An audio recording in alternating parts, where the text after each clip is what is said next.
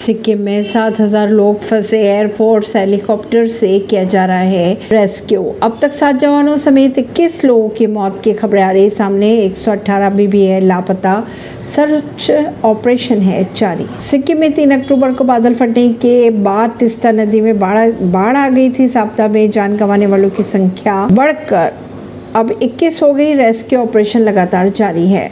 मुख्यमंत्री पीएस तमंग के अनुसार बुरदांग इलाके से लापता हुए सेना के 23 जवानों में से सात के शव निचले इलाकों से बरामद कर लिए गए हैं। लापता जवानों में से एक को बचा भी लिया गया है।